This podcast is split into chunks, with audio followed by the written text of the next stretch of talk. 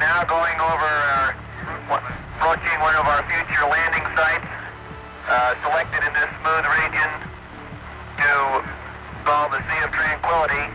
This is Innovation Now, bringing you stories behind the ideas that shape our future. Apollo 8, the first manned mission to the moon, entered lunar orbit on Christmas Eve, December 24th, 1968. That evening, the astronauts, Commander Frank Borman, Command Module Pilot Jim Lovell, and Lunar Module Pilot William Anders, did a live television broadcast from lunar orbit, in which they showed pictures of the Earth and Moon seen from Apollo 8.